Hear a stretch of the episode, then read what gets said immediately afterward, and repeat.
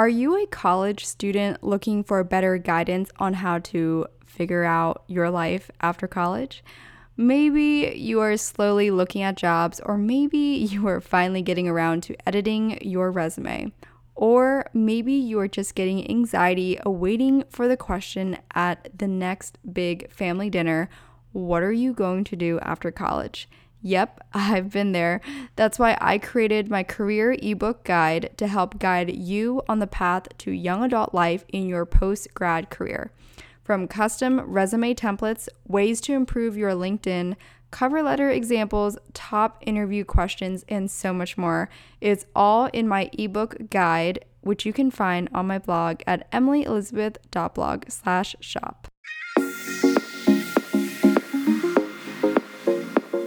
I'm Emily Elizabeth, and I'm the host of the What Fulfills You podcast, a show for and about individuals always seeking to be their best selves. On this show, we talk all about building the mindset, finding the right careers, creating meaningful relationships, and so much more. Welcome to the What Fulfills You podcast. Hello, everyone. Welcome back to the What Fulfills You podcast. My name is Emily Elizabeth, and I am your host. On today's episode, I have a very lovely guest. She's actually my age as well, and I think her mindset is very similar to mine. So I'm super excited to dive into the conversation. But a little bit about her her name is Sophie Rebel, and she is a 24 year old second year law student at Georgetown University Law Center. Born and raised in the sunny beaches of Orange County, she is one of five children as well as a first generation college student.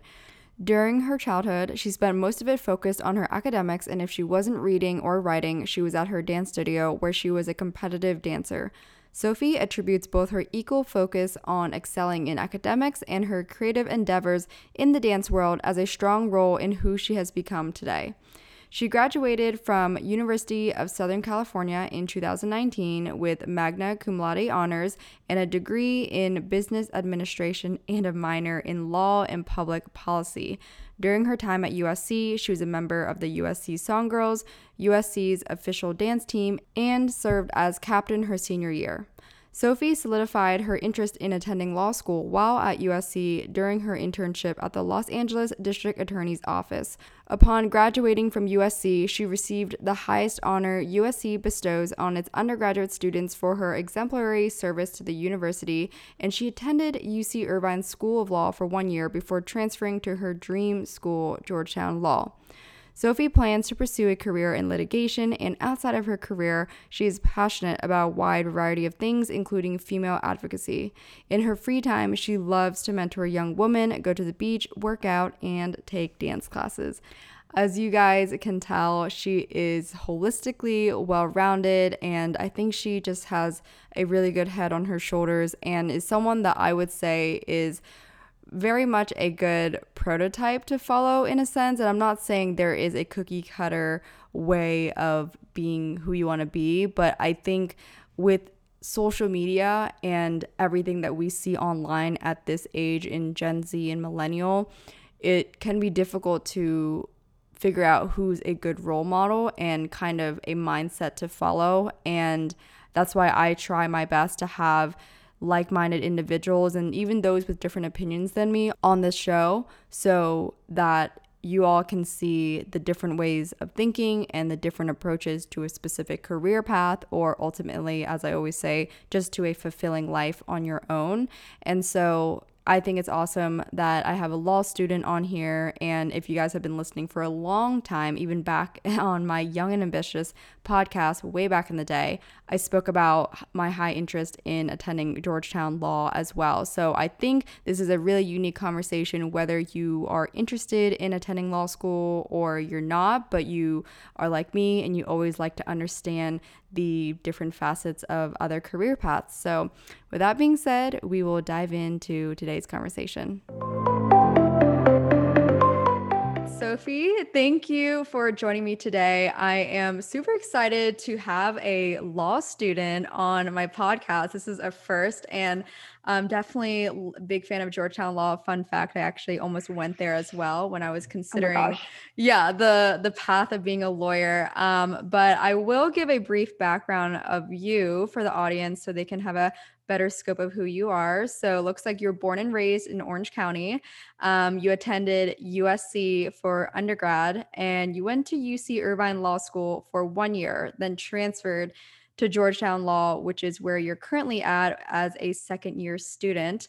Um, but I know there's obviously way more to you than all of your academic background. So go ahead and share a little bit with the audience in your own words, um, kind of, I guess, like an elevator pitch of yourself. oh gosh, I, I, get. I just finished recruiting for law school and jobs, so like the elevator pitch, I'm so used to at this point. I love that.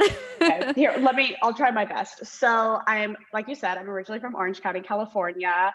Um, I'm 24 years old. I am, I guess I would start off by saying that you did a great job talking about my academic achievements, and we can go into the fact that academics mean a lot to me. Um, I'm a first generation college student, so my parents were always very into getting me to get a higher degree and kind of continuing that education. So that's a little bit of a backstory on me. Um, so I graduated from USC in 2019. I was a cheerleader at USC all four years. That's kind of encompasses um, my background as well. I was a dancer my whole life. So I actually attended USC over Georgetown because um, I oh. wanted to be a cheerleader. So that was kind of my dream to go to USC. My siblings went to USC. So that's kind of a big part of my life being a Trojan.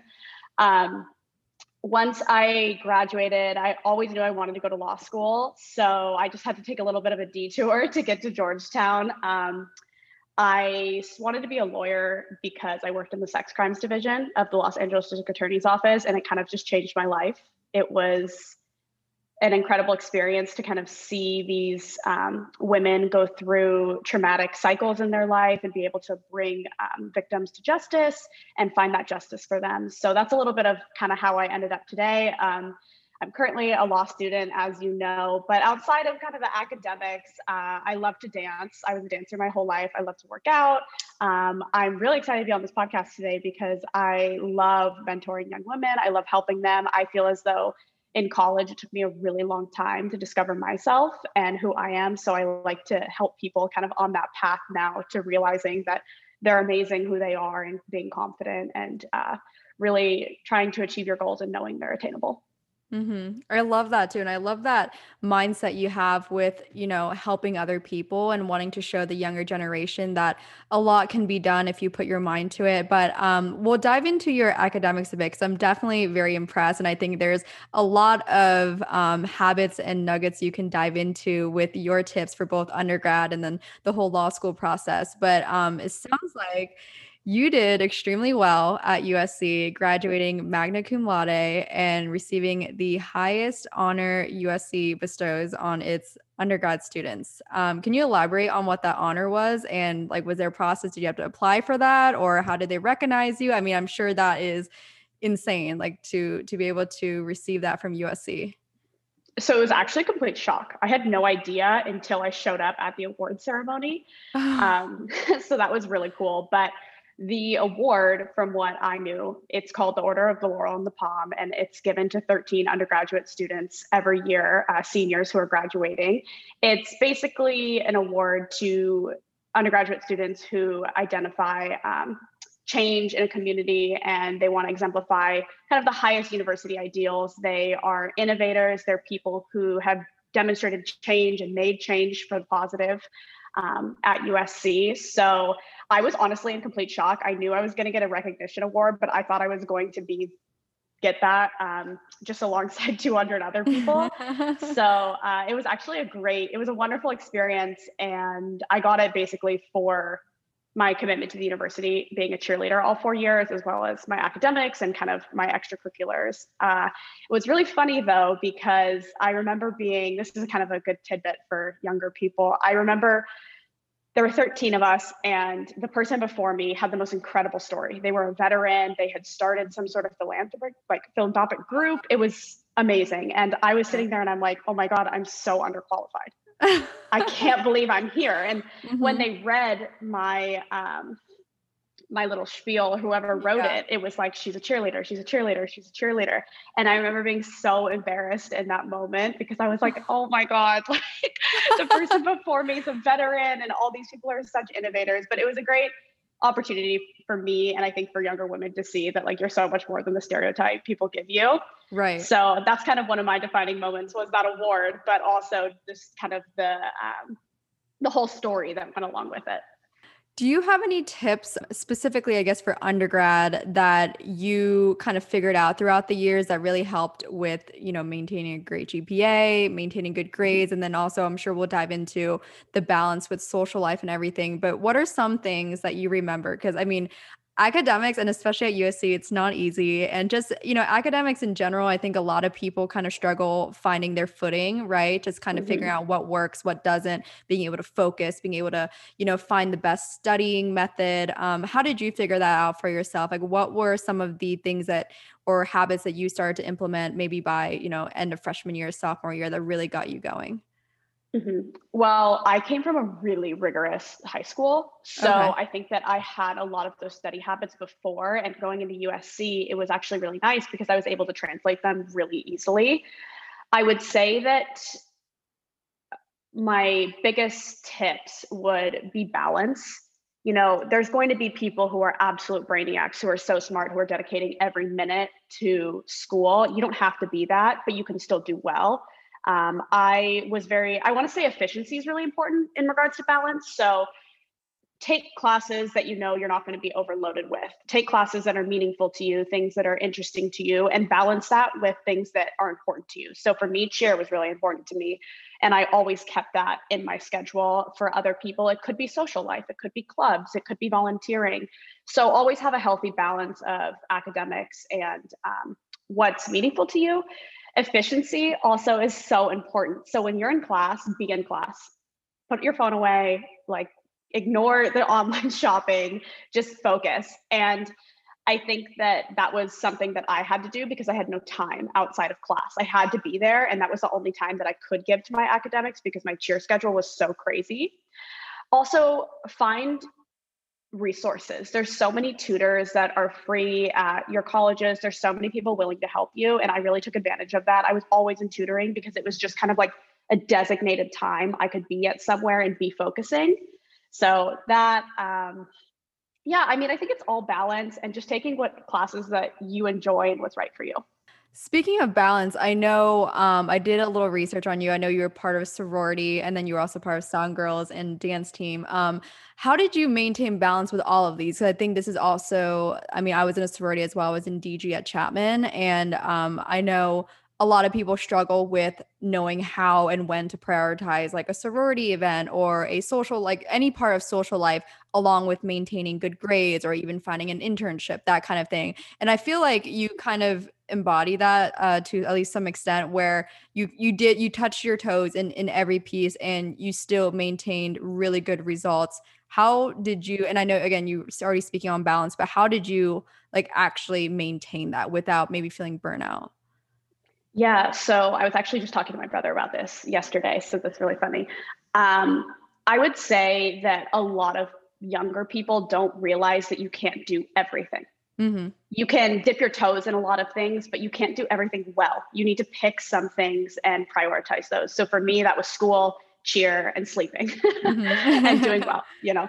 So I think that I was able to do that because I was okay giving up other things. So, for example, a lot of people, it's really important to them to be at every sorority event, to be really involved. I was involved. I met some of my best friends in my sorority, but I wasn't president. I wasn't on executive committee because I knew I couldn't give 100% to that.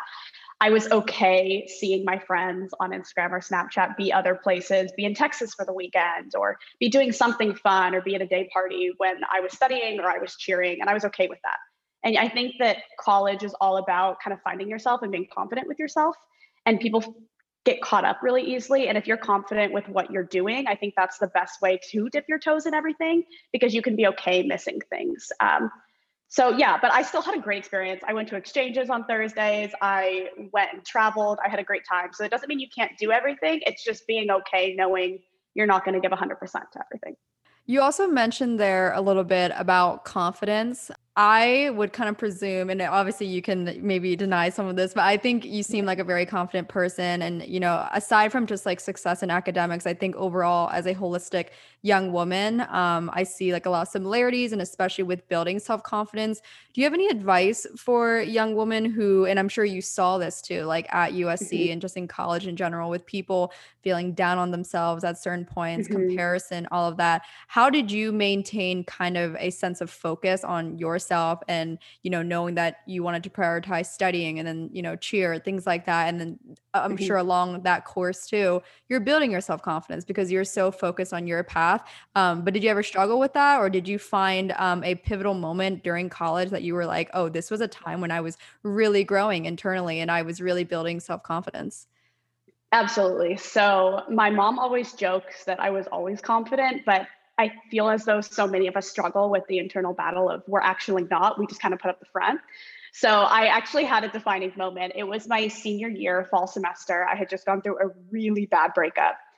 And I remember one of my best friends looked at me and she was like, You have everything you could want. You're smart, you have a career going for yourself, you are on cheer. I mean, what else do you want from yourself? And so go out and live your life, have fun, and just be confident in who you are. And I think that was my pivotal moment because I was like, oh my gosh, I have achieved my dreams. I'm here, I'm at USC. I need to be confident in myself and who I am and who I've developed into. And that was kind of my moment where I was like, I can do whatever I want as long as I put my mind to it and I'm confident in my abilities. And I think that's honestly when my life changed because before that, it was always like, what can I do to get to the next step? You know, to people, for people to like me more, for the next boy that I want to go out with to see me. And so much of my life was wasted doing that in my first three years of college. I mean, I had so much fun. I loved it. I have the best friends from that experience. But I look back and I'm like, what was I doing? Like, I I'm fine. Yeah, I'm fine who I am. Um, people like me for me, and I think that that's something that we forget as girls when we're young that we all bring something special to the table. And just to be confident in yourself, be kind, don't be arrogant, and just always be true to you because someone's going to like you. People don't like fake people. So yeah, that, that was my kind of defining moment. And I really preach that to young people. Don't be insecure. There's no reason to be. Yeah. You know, that's interesting that you also mentioned that I guess part of that breakup experience was also that pivotal moment for you. Cause I had a very similar instance my mm-hmm. junior year of college where I had a breakup with a long term boyfriend. And um, it was just like, eye opening because then you start to realize like mm-hmm. yourself as an individual instead of like being a partner of this person. Oh, um, oh, yeah. But I, yeah, but I feel like that's such a struggle for young girls too, right? I think like a lot of people see a breakup during that 20s period. They're like, oh my God, my life is over. What am I going to do? Oh, yeah. Like, was there anything that you would tell your younger self and maybe like a younger sister, if you had one, like, you know, what to think during that period of like I'm in a breakup stage or like I feel mm-hmm. alone mm-hmm. and I feel like I'm not wanted. I mean, aside from of course like trying to build self-confidence, what's like a piece of advice you would give right then and there? Oh my gosh, uh, so much advice. Yeah. I would say to focus on yourself.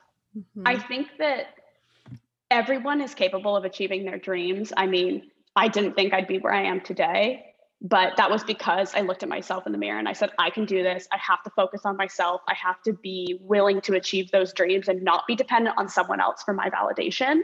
So I think looking at someone and just being like, you are enough. You can do whatever you put your mind to, but you need to focus on you. You know, put that shield up. Don't let the boy come into your life and take what's special to you. Like, so for me, I like to work out for an hour a day. That's like a non negotiable. Or I have to do well in school. So like having those boundaries to be able to be like, I can do me and I can also have you. But as of now, like in your 20s after a bad breakup, focus on you because that's when your dreams come true and the boys come flying in. I swear. A hundred percent. I could not agree more with that, with that statement right there, with the whole like when mm-hmm. you're focused on yourself and when you're just working on like you're working out, you're working on your yeah. internal thoughts, you're reading certain books that really shift your mindset. Like you start mm-hmm. to attract the right energy for you. And I'm sure you've oh been. Oh my gosh.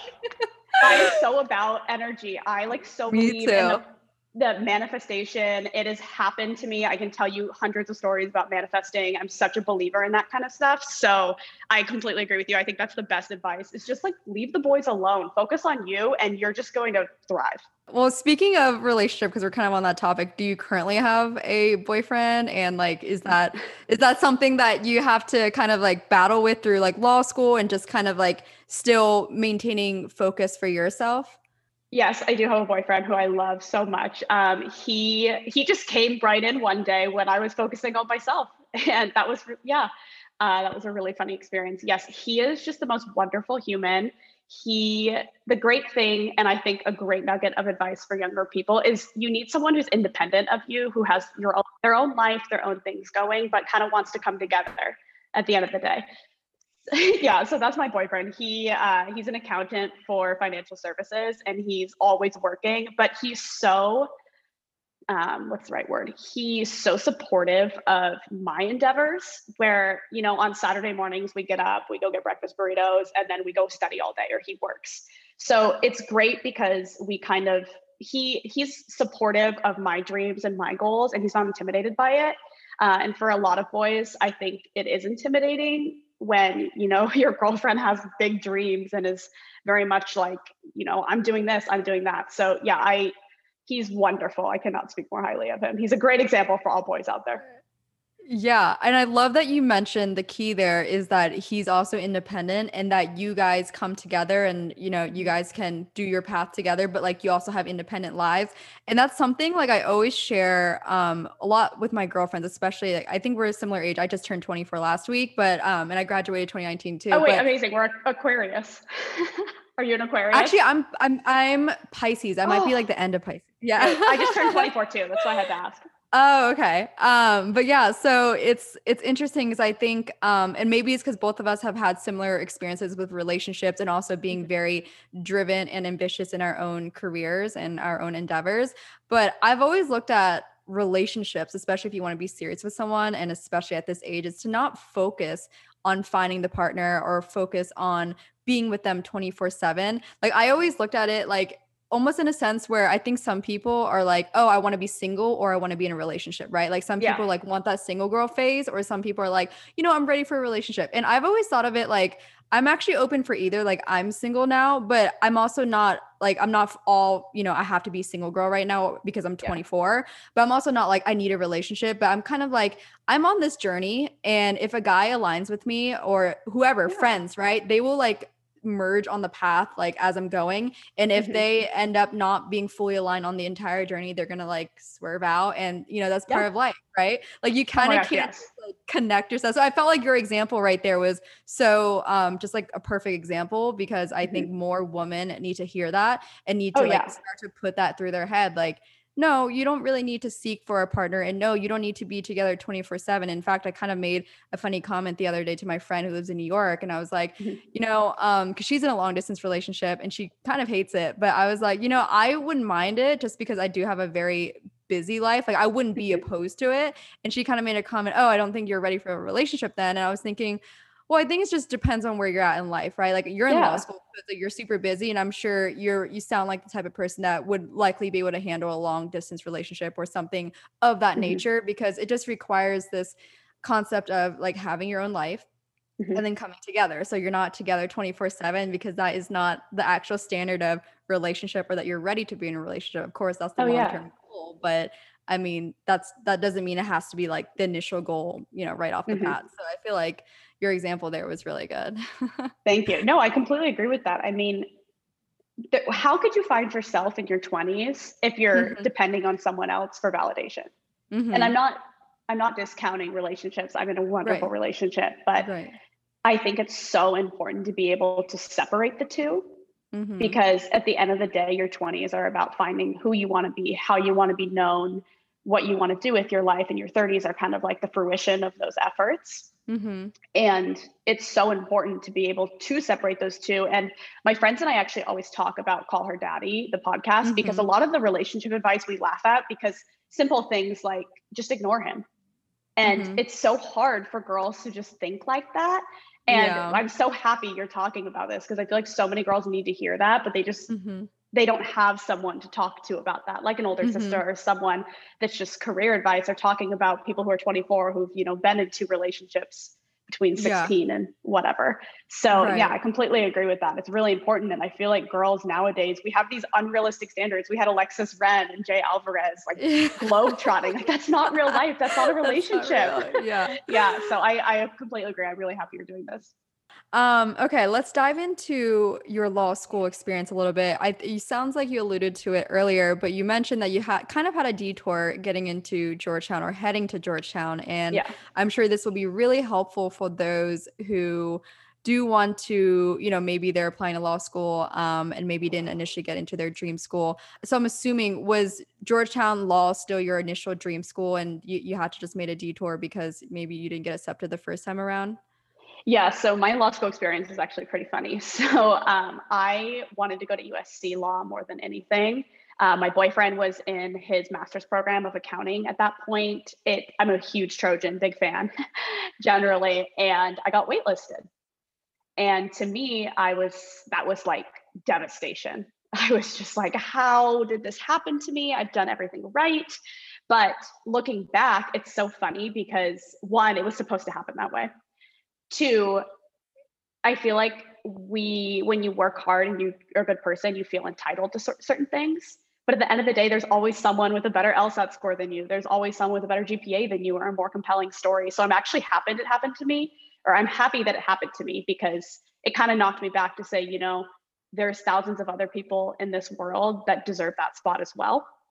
So I basically UCI was my other option, and I was so happy to go there because I actually got to move home. I'm from Orange County, and I cannot stress enough if you have the ability to live at home and go to law school, do it because I mean, my mom would grab me coffee in the morning, and just having that support system was so incredible. So I went to UCI for a year. Um, I always kind of had in the back of my mind that I wanted to transfer. Um, I thought it was going to be USC because I wanted to get back to LA, and that just made sense. And I didn't, I knew a little bit about the transfer um, program, but I thought you had to have like a 4.0 and above crazy grades, which I had a great GPA and near that, but I didn't realize that my options were going to be so limitless once you do kind of make the decision to transfer. So my first semester, and we can dive into law school and study tips and whatnot, but uh, my first semester, I just hunkered down. I mean, my friends will tell you they did not see me I went to homecoming football game, I think, but I spent my weekend studying and just made it my goal. I actually, speaking of manifesting, I taped my Georgetown acceptance letter from undergrad on my desk because I was like, I'm going to manifest this to transfer just because it was such a good omen. Um, and then second semester rolled around, coronavirus rolled around, which was scary, but I was like, I'm going to transfer. So when I got my GPA back, I was like, oh, let me look at these things called 509 reports. And basically, they show the GPAs of people who transfer into the schools you want to be at. So I looked at Georgetown's and I said, oh my gosh, I'm totally within the GPA. I should tr- I should apply here. And Georgetown was always, I mean, everyone wants to go to Georgetown Law. I get hundreds I of love LinkedIn. Georgetown. yeah, it's the best. So yeah, it's so cool. Um, I get a lot of messages about people and I love helping them. So if anyone mm-hmm. wants to message me, please feel free. Um, and so Georgetown's just kind of everyone's favorite. That was the initial dream, and just I never thought I could do it. And then mm-hmm. I, uh, second semester rolled around, I finished, I did all my applications, and I got into UCLA first. Okay. And I was like, this is perfect. I'm from LA, you know, this is a dream, yeah. whatnot. And then a few weeks later, I'm at Equinox, I'm doing yoga. and I look at my phone and I see my notification that I got into Georgetown. And I was like, oh my gosh, this is Did you huge... scream in the yoga class? I literally was just, I just kind of dropped into child's pose. I was like, I need a second. I would too. I'd be like, oh my God, that's I, crazy. Yeah. And it was just such a moment. I was, it was so weird too, because I'm not really an emotional person. I could not stop mm. crying all day because I just knew that my life was changing in that moment and that all my hard work paid off. I literally sat on the phone, I think, for hours with my best friends being like, I can't believe I'm moving. like just crazy stuff like that. So that's kind of how Georgetown happened. And I could not be happier. I mean, mm-hmm. if you want to talk about being at the right place and finding somewhere where you belong. I Yeah. did not belong at UCI. I met some amazing people, but it just wasn't for me. So now being in a law school where I've met so many cool people virtually that I just Yeah. love, we get along with. So yeah, Mhm. always find your home. It's there somewhere.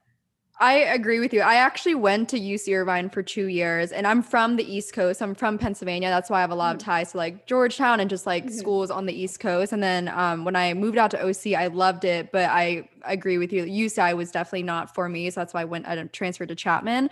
Mhm. Um, but I think that's a unique thought process in kind of realizing like, you know, when you don't feel at home and you start to push yourself to like say, okay, what can I do to change my situation? Um, but now looking back too, because I guess this is technically pretty much almost two close to two years, right? Since Mhm. you initially got your so I mean, like I'm assuming like spring, like when do you Yeah. usually get your law school applic um acceptances? So like Yeah. 2019 was two years ago. So like you're getting your initial law school um acceptances around like spring 2019, or is it later? Yeah. Uh, so basically, this is another great tidbit for people applying to law school. I had no Mhm. idea. I was like, oh, it'll be fine. We get into USC, no problem. Uh-huh. I don't know. Um, so you basically want to take the LSAT by June or July of the year you're going to start applying. So for me, that was 2018. Yeah. Um, and then you want to apply as early as possible. So August Yeah. through December, I was cheering and that was not possible. So I applied to most of my other schools besides USC. I think I applied in November um, at the end of December. And I think I heard back between like February to March ish. Yeah. So yeah, that was about two years. Okay. Yeah. Crazy. Wow. So two years ago. And I guess now looking back, you realize like you're at Georgetown, you're not at USC Law, which was where you really wanted to go. Um, but in hindsight now, like what would you tell tell yourself, like if you could speak to yourself then? I mean, how do you feel now being at Georgetown and realizing the path that you initially really, really wanted, you're not on that path, but are Mhm. you happier on the current one? Yeah. Two things. First, you have to trust the plan. This is then, I'm such a control freak. I've planned out my Mhm. whole life and right? I feel like we're so similar in that way. Yeah. And at some point, you just have to let go, Mhm. let go and let God, as people say, because I'm a Mhm. big believer in just fate. Things happen for a reason. And once you just are a good person and you try your hardest every single day, things will work out for you. You have to let go. Um, so that it would be my biggest advice to myself is that no matter how hard you try, there's a bigger plan for you. And if Mhm. it's really hard at that moment, it's a learning lesson. And in the future, it's going to pay off tenfold somehow. Yeah. Um, and that was, I remember my boyfriend kept telling me, you know, it's in the cards, it's in the plan, let it go. And I'd be like, why do you keep saying that? Stop. and so now we laugh because here I am. Um, yeah, I'm so much happier here Yeah. because I'm someone who constantly challenges myself and expects Mhm. a lot out of myself. So the other advice I would give is just keep pushing. Your dreams can be your reality. It just depends on how good of a person you are and how much effort you put in every day and your attitude. Mhm. And that's all you can control in this life. And if you focus on those three things, then I promise things will pan out. Yeah, no, I, I couldn't agree more. I wanted to dive into your experience at the LA District Attorney's Office. You mentioned it was a there was a pretty pivotal moment there when um remind me again, what division were you working in? The Sex crimes. Sex crimes, right. Can you share a little bit like what were the insights you gained from that? Like, you know, even shadowing the people that you, you know, worked with there or worked for there. Um, what was the lifestyle like? What did what was appealing to you about it? What did you learn from, you know, seeing like, oh my gosh, this is the behind the scenes, like real life work of, you know, working the district attorney's office? Yeah. So I had a wonderful boss where she kind of let us go to big cases coming up, work on substantive, real things that would show us Mhm. kind of insight into what our jobs would be in the future if we wanted to be a DA. I loved the fast paced nature. I'm not someone who can just sit behind a desk. I definitely want to be a trial attorney in the future. Mhm. So it was so awesome because people would just be running to court, running back, making things happen. I mean, it was just so cool to be able to see women, especially because we worked with a lot of women victims, obviously, um, just to be able to have that that justice served to a certain extent. Mm-hmm. I worked at, I know there's a lot of um, discussion over the criminal law system and the reform of it. And I was lucky enough to work at an office that really championed um, doing the right thing. And mm-hmm. the cases they took were wonderful. And they, I mean, not wonderful, but they really wanted to see the right thing being done. So that was mm-hmm. kind of the impetus for me to go to law school because I just love the fact that I was doing impactful work that was helping people, that was legitimate. And I just, I felt like I was doing something for the world. And that mattered to mm-hmm. me, like having a bigger impact than just, I don't know, doing something small and not as impactful to people what year were you interning at that office? Like was this um, at a point where you were kind of deciding if you wanted to pursue this path or was this or were you already at a point where you're like okay i know i want to go to law school. I think this is really the career path for me i had already taken the lsat at that point. So okay. i knew i wanted to go to law school from day one but i just didn't know what i wanted to do specifically and that actually changed. I totally thought i wanted to go into criminal law and that definitely did not happen. Um, I'm now working, I'm going to work for a big firm this summer. So yeah, I think that that I always knew I wanted to go to law school. I started studying for the LSAT early, but uh, mm-hmm. that was kind of the real moment. I was like, wow, I can actually be in three years doing something that is helpful to the world and like helpful mm-hmm. to people um, rather than just, I know, graduating and kind of working a very corporate job a lot of people have the notion of lawyers working like 80 90 100 hours a week. Did that ever scare you or what what's your thought process with that? Is that something you're kind of willing to trade like time for you know like i guess time for money or rather just like practically your entire life towards this career? Yeah so i i'm someone who i'm really passionate about law. I think that it's really important that if you want to take on the challenge of law school you have to like it so for me, that's not as daunting because at the end of the day, I want to work. I'm really excited about my career and the things I can work on. I'm someone who, when I'm working on something, I'm like, this is so interesting. This is exciting. How can I help? What can I add to this? So it doesn't really scare me in that sense because it's something that I genuinely love. I mean, when I'm in it, I'm probably going to be stressed and uh, sad, like most people. So I don't want to discount others' feelings and how um, challenging it is. I just think that it's important, kind of your mindset to just be like, if this is what you really love, then it should be enjoyable to you. Mm-hmm.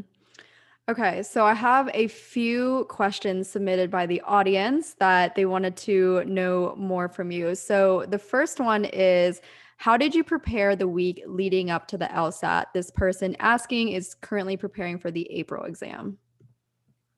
So for me, I had to warm up for the LSAT. I was not a great LSAT taker, in all honesty. Um, mm-hmm. So I did okay. I mean, it was for me, it wasn't a priority at that point because I was in college and I was cheering. It was my senior year. But besides mm-hmm. the point, um, I always had to do warm up sections. So every morning I would just do um, logical reasoning because mm-hmm. I was mm-hmm. really bad at that section. So I would just constantly hammer that for the week before. Um, yeah, that was that was kind of my trick honestly the LSAT's so learnable. So in yeah. general, just if you don't do well the first time, keep training until you can do it well because you don't the transfer process is way harder than the LSAT process. Interesting. Based on your experience, would you say the application process, um, you think they weigh more on your GPA, your, you know, like anything like outside of your LSAT, or how do you feel like they actually weigh it based on, I guess, because you applied, mm-hmm. you know, in two different rounds, like one initially, and then the first when you were transferred, the second one when you were transferring. Mm-hmm. So I could talk a lot about admissions. It's a, it's a kind of like a, um, uh, I don't want to say a hobby, but an interest of mine. So I would say your LSAT's everything. I mean, I'm not an admissions mm. counselor. This is just my point of view because I had a 375 from Marshall. Yeah. And that's a really rigorous program. Yeah, so yeah. I think that it's all yes, it is about your GPA, but your GPA, in my opinion, really factors in when you have like above a three eight.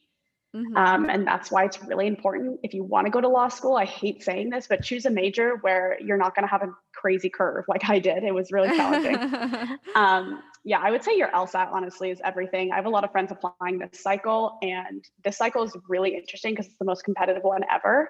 People are really? getting, yeah, there was a statistic, I want to say the scores between 170 and 175 jump, or it was 175 to 180, I don't know, jumped by like 125%. Holy shit. because yeah, I know because people are taking the test at home, so it's a lot less of a crazy environment. It's only three sections. So this round, I don't even know what's going to happen to the averages and it's just it's a scary time.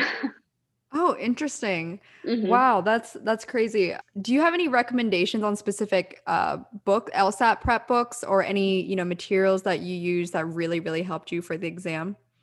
I had a tutor and I also had a class that I went to. I honestly, I think it depends on the person. I'm someone who has to be forced to sit in a room in front of a teacher just because I'm kind of ADD and I have a lot going on all the time. So I would recommend if you're like me, take a class, have a set time every week to go do it. Um, honestly, I don't think individual tutoring is the greatest thing to me. It didn't really make a huge difference. Um, I would, I have heard that PowerScore is good. Um, I didn't use any of the books, but I had Testmasters as my class and I really liked it. I heard Blueprint's good too. It's honestly take a class maybe and then just go study by yourself. It's mm-hmm. kind of a waste. Yeah. Um, okay, second question How time demanding is law school? Can you elaborate on the reality of it, how you manage stress, your time, and real expectations for those who are curious about law school? I think this is like the ultimate question everyone wants to know. It's like, is it like I don't know? I feel like I watch Suits and Law and Order and all and legal and all these things. And everyone's like, I mean, for me, I'm like, how demanding is it? Because that was part of what kind of tipped me off about whether law school would be for me. Was just like, you know, I I very much think and process information like a lawyer. Um, and I actually like loved the logic games and the LSAT. Um, oh my gosh. Exam. like to me that was just like so fun for some reason but i also could not fathom just like i i just was a creative person but was also very entrepreneurial and then also mm-hmm. very like i could totally be a lawyer in another life so but ultimately i decided otherwise but i'm curious what like how time demanding is law school especially georgetown because okay. that was where i initially wanted to go yeah so this is maybe a hot take. This is just my point of view because mm-hmm. I'm someone who I'm like, you face the challenge in front of you, you face it head on, you're going to be fine. So I think that there's so much hype around law school that's so unnecessary. So okay. I, I'm not saying it's not time demanding. Let me tell you, I, I'm going to go through my schedule, but yeah. I think that people freak themselves out and mm, they think mm. that it's like so much more than it is. It's about working harder rather than smarter to. You know, read every individual word 50 times to understand it. There's so many resources out there. There's a thing called Quimbee, which everyone uses. It's just case briefs that you can use and read to kind of understand the material more. Mm-hmm. Um, and I think I was someone I did well because I was really attuned to how to take tests from the beginning. Mm. Um, and just kind of working smarter or working smarter rather than harder all the time yeah. and not getting bogged down by the details. So with that said, I'll kind of go through my 1L experience. I basically made myself read two days ahead of the time, ahead of my class time every day. Yeah. So then I would kind of have a cushion in, in case anything went wrong or anything went astray. So, for example, on a Sunday, I would read all of Tuesday's materials um, and then so forth. I think that the typical, I mean, if I'm remembering right, you have class most of the day, right? Uh-huh. So that takes up most of your time and your brain power. In between classes, I would be studying. I would just be reviewing for the next class to make sure that I got that cold call right, um, just to make sure that I really knew what was going on. So, mm-hmm. if five days a week, if I was in class, I would probably spend like eight to 10 hours studying in class. I kind of always broke it up by working out. So, I'd have mm-hmm. 8 a.m. class, I'd go to about like two or three. I'd go take a break, eat, work out, and then I'd go back to like six to 10 studying. Mm. And I just kind of split everything up to make it more manageable. And I just held myself to really strict, like I would time block. So mm-hmm. I'd have 20 minute, like these little cubes that you just say, yeah. okay, 20 minutes, let's read. Um, yeah. So yeah, I mean, it is eight to 10 hours a day. It's, it's, it's tough, but it's just about how you do it. And if you just keep yourself rolling and you're really good at time management, you say, okay, this weekend, this is what I want to accomplish, then it's a little more manageable. UCI was a very challenging school, but I think we had really sweet professors. So mm-hmm. they were never too crazy when it came to like cold calling or assigning 300 pages of reading. Mm-hmm. So at Georgetown, I had a really funny situation. Everyone tells you, okay, there's doctrinal classes and then there's seminar classes. So doctrinal classes are like property, civil procedure, all the good ones that you hear about, criminal law. Yeah. And that's what you take all of 1L. So that's why okay. it's so challenging. And then seminars are usually like classes with papers, and it's like I'm in higher education and the law right now. So it's more about policy. It's Uh-huh. just a tad easier, and there's an easier grading curve for those, at least at Georgetown. So my second semester of 2L, I was like, I did fine 1L. I'm going to take three doctrinal classes and a whole three unit writing seminar, which is basically a replication of 1L. That was the worst mistake in my life. I did fine, thank God. But it was so, I was so burnt out, so burnt out. So you have to really be careful and kind of balance what you have going on. And this semester, I took an internship, a writing class, um, a negotiation seminar and my property class. So I have a really lighter load. It's still a lot, but it's just kind of like balancing it and being careful. I mean, I'm kind of crazy where I work East Coast hours and like make myself do that. So um, sometimes I have to get up at five, sometimes I have to get up at 4:30, but it's just kind of what you make of it. And if just making a schedule for yourself every day and just holding yourself accountable to that. Otherwise, I don't think it's that bad. Yeah. Okay. Do you get a chance to go out on the weekends or like I mean like are you able to um ever like do like weekend trips or is it like actually more limited like they say? So, I mean, I really only hang out with my boyfriend, honestly. um, that's just because I'm kind of a homebody and I really value my sleep and yeah. just working out and eating well. So for me, I don't want to go out as much anymore. Mhm. Talk to me a year ago, that was a different story pre-pandemic. um, Yeah. But I would, I think my one L is a great example. So I would make time for things that mattered to me. Mhm. So um, homecoming football games or USC football games, I would go to all the time. It was kind of Mhm. like, okay, if the game's at 4 p.m., I'd go to my boyfriend's on like Friday or Saturday, and I would study from 10 a.m. to 3 p.m. Mhm. and make sure I got something done. And then I would go to the game for a few hours and come home and study, or if that was it for the night. So you can definitely do it. It's just about planning. And if I went out on a Mhm. Saturday, then I couldn't go out on a Friday. Things like that. Interesting. Yeah. Okay. I mean, there's sacrifices for sure, but I think it's personally worth it. And I'm not someone who is very into like going out all the time, I guess. It's just not a priority for me. Um, but yeah, you can totally do it. I'm trying to think. I don't think I went on any trips, but I definitely went out with my friends. I saw my friends. Um, you just have to make time as long as you're ahead of it and knowing that you're going to um, have to move things around. I will say it's really important to take breaks because you can't be working all the time. I have a really bad habit of I have to feel productive all the time. If I'm not studying, I have to be working out. Mhm. And if I'm not doing that, then I should be sleeping.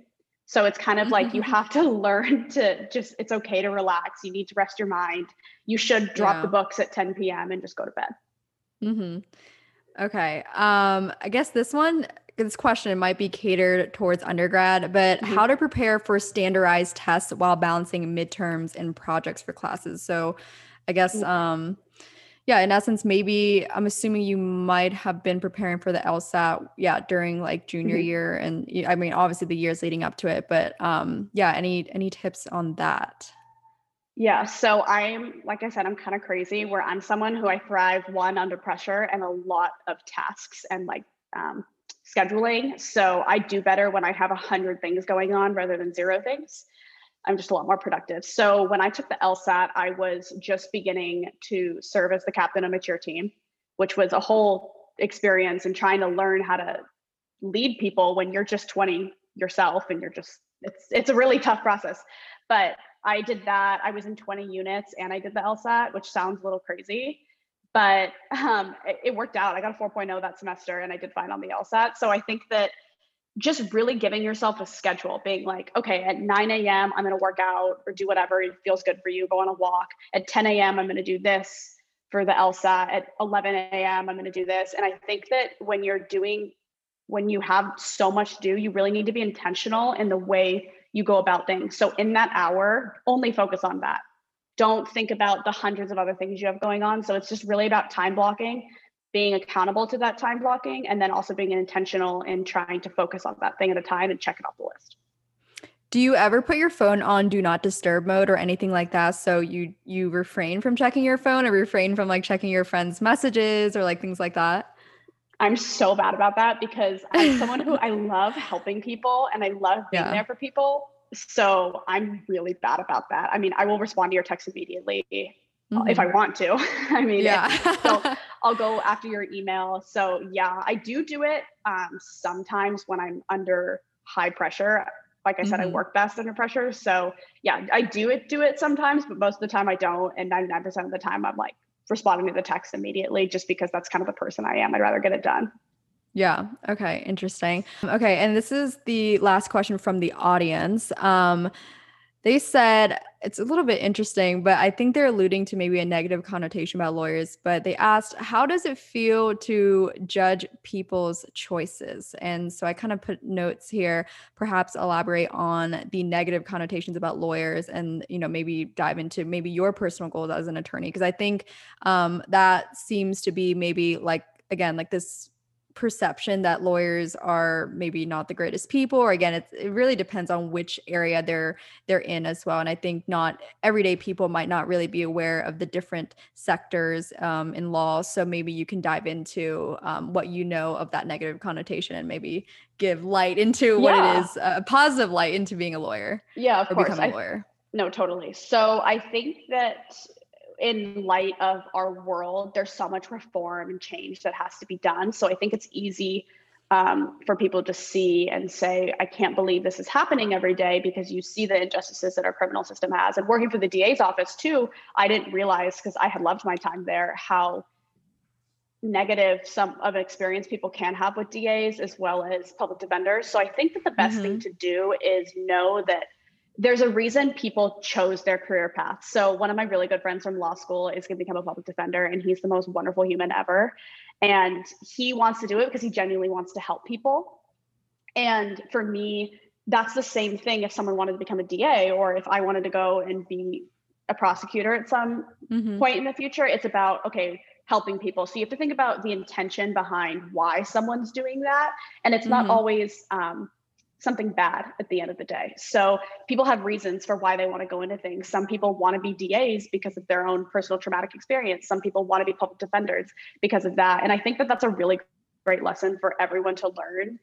It took me a while to learn this is that you 99.9% of the time people do not have bad intentions and you just have to think about like what someone's going through and why they chose that so yeah I, mm-hmm. I honestly i don't i think that what lawyers do is they advocate for people so mm-hmm. it may mm-hmm. not align with what people want, but at the end of the day, they're advocating for something, which I think is really important to people because I think everyone should have a voice. Mm-hmm.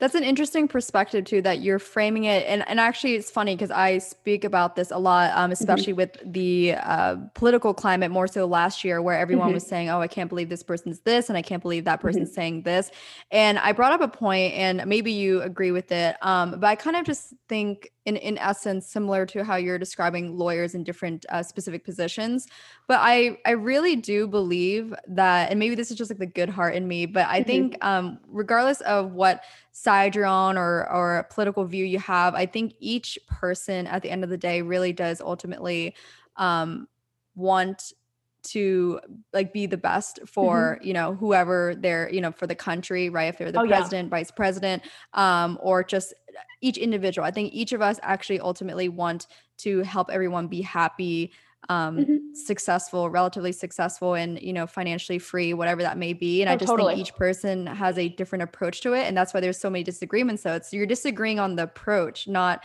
necessarily mm-hmm. the end goal. And I think so. I think it's it'd be interesting if more people could start to reframe that and and consider that each person is actually ultimately chasing the same goal as the person next to them, but they're in different positions and they're approaching it yeah. very differently. I completely agree with what you're saying. I think that it took me a while on my journey to self confidence and finding out who I am to realize the importance of just being kind to people. Kindness mm-hmm. is so underrated and it's yeah. sad. It's just like it, it's it devastates me how not kind people are and not positive people are. And I think mm-hmm. that kind of comes with it because people are forgetting that we're all humans. And at the end of the day, mm-hmm. have you really ever met someone who's that evil or has bad intentions? No. Yeah. Everyone has yeah. great intentions. And I think that in the political climate we're in, we have to start meeting in the middle. I, I tell yeah. my friends this all the time because I try to stay very apolitical just because mm-hmm. of my job, but also I, I like to listen. I like to hear. I like to listen, I like to form my own opinions, and I love to read. So for me, I'm still forming my opinion. And I think that that's important for everyone to realize too is that you don't know what you don't know. And we just need to come together and talk respectfully like just be kind Mhm. to each other approach things in a matter where you're willing to listen to someone say you know i may not agree with that but here's this reason why and just be kind i mean i don't Mhm. i don't really understand why but i'm actually really happy people are participating in politics uh, Mhm. politics has been something that i really have loved to follow generally Mhm. um, Mhm. and I think it's really cool to see young people engaging in it. And I really Mhm. hope that in the future we can at least engage in it in more of a kind ma- manner generally. Right. Right. And it's funny too how you you mentioned how it's like agreeing and then to disagree almost Yeah. and being able to present this other side. I actually um one time was telling my friend like, you know, I I I don't know if you were on debate team or whatever. I mean I mean in law school it's it's very similar where what you guys have to do, but in essence I was telling my friend, you know, it'd be really awesome if people learned a little bit of how to debate and being Mhm. on debate team because I Yeah. especially reg- in regards to politics because you know in debate especially you have to know how to argue for the other side. And um, i think that's a very unique perspective on learning Mhm. how to understand the opposing side whether you actually believe in that or not in Mhm. debate like you have to be able to be ready to um, you know speak on each side so you, you had to like Mhm. study the case very thoroughly to be able to Oh, yeah. argue for either side and i think that's um, a level of competence that you know more of our generation especially those on social media running around i think it'd be amazing you know for that generation and again i think both of us um, with our passion in helping younger women can Yeah. really you know bring that conversation more to the table Absolutely. I think I'm just someone who, at the end of the day, I'm just a huge nerd. And Mhm. there's so much information out there and there's so much to learn that that's personally why I haven't, I'm just stay more in the middle listening. Like I'm not, Mhm. I don't even want to say I'm in the middle. I'm just someone who wants to listen generally yep and hear Yeah, about different things. Yeah. And I think that that is, I always talk to my family about this because I am interested in education policy. We need Mhm. people to learn and to understand each side without attacking people's character. Because 100%. at the end of the day, really good negotiators, really good debaters, really good politicians generally, they don't attack character, they attack arguments. And I think that's what Mhm. law school teaches you. Um, and something that really took me a long time to figure out is in arguments, most people attack character and not the logic. So I think that, yeah, inspiring young women to learn and be like, okay, well, here's this fact, but here's this counterfact. And Mhm. there's the next one. And why, where do I fit? Where does story fit? What do I feel as though it's important? Um, and kind of take everything out of the equation and just understand both sides and be like, okay, this is the one I agree with because this. Mm-hmm. Okay. Two final questions. Uh, Mhm. First one, kind of like on your personal side, but do you have any kind of morning routine or daily habits, ritual that you do? Um, I know you have a very busy schedule, and perhaps I I remember when I was in college too, especially like that. I kind of was just like always go go go, so I never really had necessarily a specific habit. But I think Mhm. once I started approaching young adult life, having my career and whatnot, and you know living on my own and stuff, I started to develop certain um, habits. But Mhm. curious if you have any that you'd recommend or you currently do for yourself. I'm so bad at habits. That's a huge problem of mine. Um, so I'm someone who just needs sleep first and foremost. Mhm. Um, I dealt with chronic illness my whole life, and I actually didn't get it under control until I started sleeping regularly. So I would say that's kind of my morning routine is sleep as much as I Mhm. can. Um, I'm someone who likes to, when I look good, I feel good. I like to get up. I like to shower. I like to do my makeup. Um, Mhm. Just I like makeup. I find it fun. So Yeah. I would say that. Um, I am a big coffee person. It just kind of like I like things that are positive in the morning, and I love waking up and Mhm. getting my coffee, being like, "Oh, this is so exciting! Like I get to have my Yeah. coffee this morning." So that um, I would say that's my biggest thing. I'm someone who kind of likes to get up and just get to work. I don't like to really lounge Mhm. around. Uh, sometimes I get obviously bogged down by my phone. Who doesn't? Mhm. Um, Yeah. But otherwise, yeah, I'm usually sleeping to the last minute, and then I wake Uh-huh. up, I get dressed as quick as possible, and then just go to work. Gotcha. Okay. Um, and last question, something I ask everyone on this show, but Mhm. you've been an extremely accomplished young woman from your upbringing to your time at USC and then now Mhm. attending your dream school at Georgetown Law. But out of all of that, looking back and just kind of looking at where you're at right now, what would you say ultimately fulfills you in life? Oh, that's such a good question.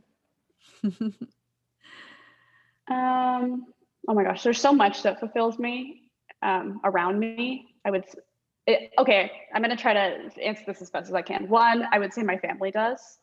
just mm-hmm. because we're all highly successful people who really want the best for each other. So I think that just being able to co- go every day and be like, this is what I accomplished and getting that support back really fulfills mm-hmm. me. Um, just as a first generation college student, seeing like how proud I make my parents and all my siblings make my parents, that fulfills mm-hmm. me. And then second, I'm working on this because I feel as though um, it's we put so much emphasis on our accomplishments but i do think mm-hmm. my accomplishments do fulfill me a lot because it just shows me my resilience mm-hmm. and just that i can achieve my dreams and i can do whatever i set my mind to and i think that's important for young people to realize is that it's really fulfilling to reach those goals that you never thought you could attain so mm-hmm. just um, i guess my accomplishments in my life thus far make me proud but i also am trying to work on not putting so much emphasis on just what you accomplish rather than who you are as a person. Right.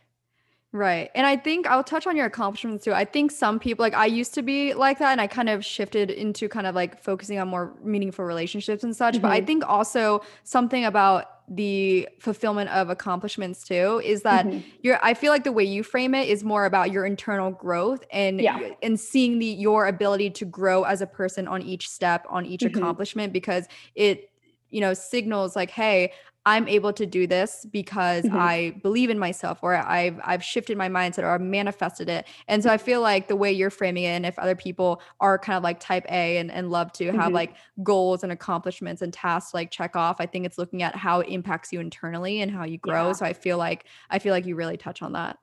Yeah, I just think at the end of the day, if you can get those accomplishments by being a good person, you will always feel better about that and I feel as though because I've been really trying to focus on just being kind and positive all the time, that it just makes those so much sweeter. And it also get, makes it easier for you to give back to people, which I mm-hmm. love. I mean, I love being able to be on this podcast and talk about how I can help others. Um, mm-hmm. Yeah, I just I think that that's so important generally to be self-reflective. I see so many young people not growing and listening to the problems that they've had in their lives and it's kind of mm-hmm. sad because you should be able to be accountable and say you know this is what i did wrong and i can do that i can say you know this is what i did wrong in a relationship this is what i did wrong in high school or mm-hmm. whatnot and be able to say okay how can i be a better person the next day because that just makes your life so much sweeter when you can self-reflect and be proud of who you are becoming every day one last thing, because I feel like you might have a good, um, you know, insight on this. Do you have a quote or kind of just mentality you live by by any chance that yeah. I just feel like you have a really good mindset so I had just had to ask. Oh yeah you can totally uh my number one quote if I could tattoo it everywhere on my forehead is work hard and be kind. Oh I love that I love that. Yeah it's just so important. I just think that kindness is so underrated and I just want to emphasize that that I used to be so aggressive and so intense all the time and it's just so much better to be a nice human because you just feel so much better and just be nice every single day and work try your hardest every day and that is enough Wow, I love that. I definitely will quote that in like your show notes as well because I feel like that's like such a, like a bold statement. But mm-hmm. for those who want to reach out to you and maybe get like mentorship from you or just yeah. like you know get any help from you, where can they find you either on social or email or LinkedIn that kind of thing? Yeah, so you can email me at Sophia Rebel at gmail.com. You feel free to put it in the show notes. You can find me on LinkedIn. Okay. I go by Sophie Rebel on LinkedIn. Um, I'm trying to actually, because in college and in from the dance world, I'm trying to completely close my social media just because I feel like it's time for me to grow out of, you know, social. Yeah. So I would say don't uh-huh. um, don't reach out on Instagram. It's easier to get um, to get um, a hold of me via those platforms. Okay, cool. Mm-hmm. Sounds good. I'll make sure I link all of that in the show notes so they can find you and reach yeah. out if they would like to. Yeah. Well, thank you so much. I had so much fun. And that was today's episode with Sophie Rebel, current second year law student at Georgetown. You guys, this conversation was so fun to me, and I had so much fun connecting with Sophie. And I think she really would be a great mentor for many of you guys who listen to the show. So if you want some insights or tips on just, you know, how to go about your academics in college, and, you know, if you're stuck on anything within college, or maybe especially if you are interested in pursuing law law school and you're in undergrad right now and you want to take the early steps to put yourself in a good position, I would highly recommend to reach out to her. So I will include her email and just her contact information um, in the show notes as well. Before you guys head out, though, as always, please be sure to rate and review the podcast on Apple Podcasts. It always means so much to me to see your kind words. Whether you guys are DMing me or leaving a review, it takes 30 seconds. So thank you as always, and I will chat with you all next time.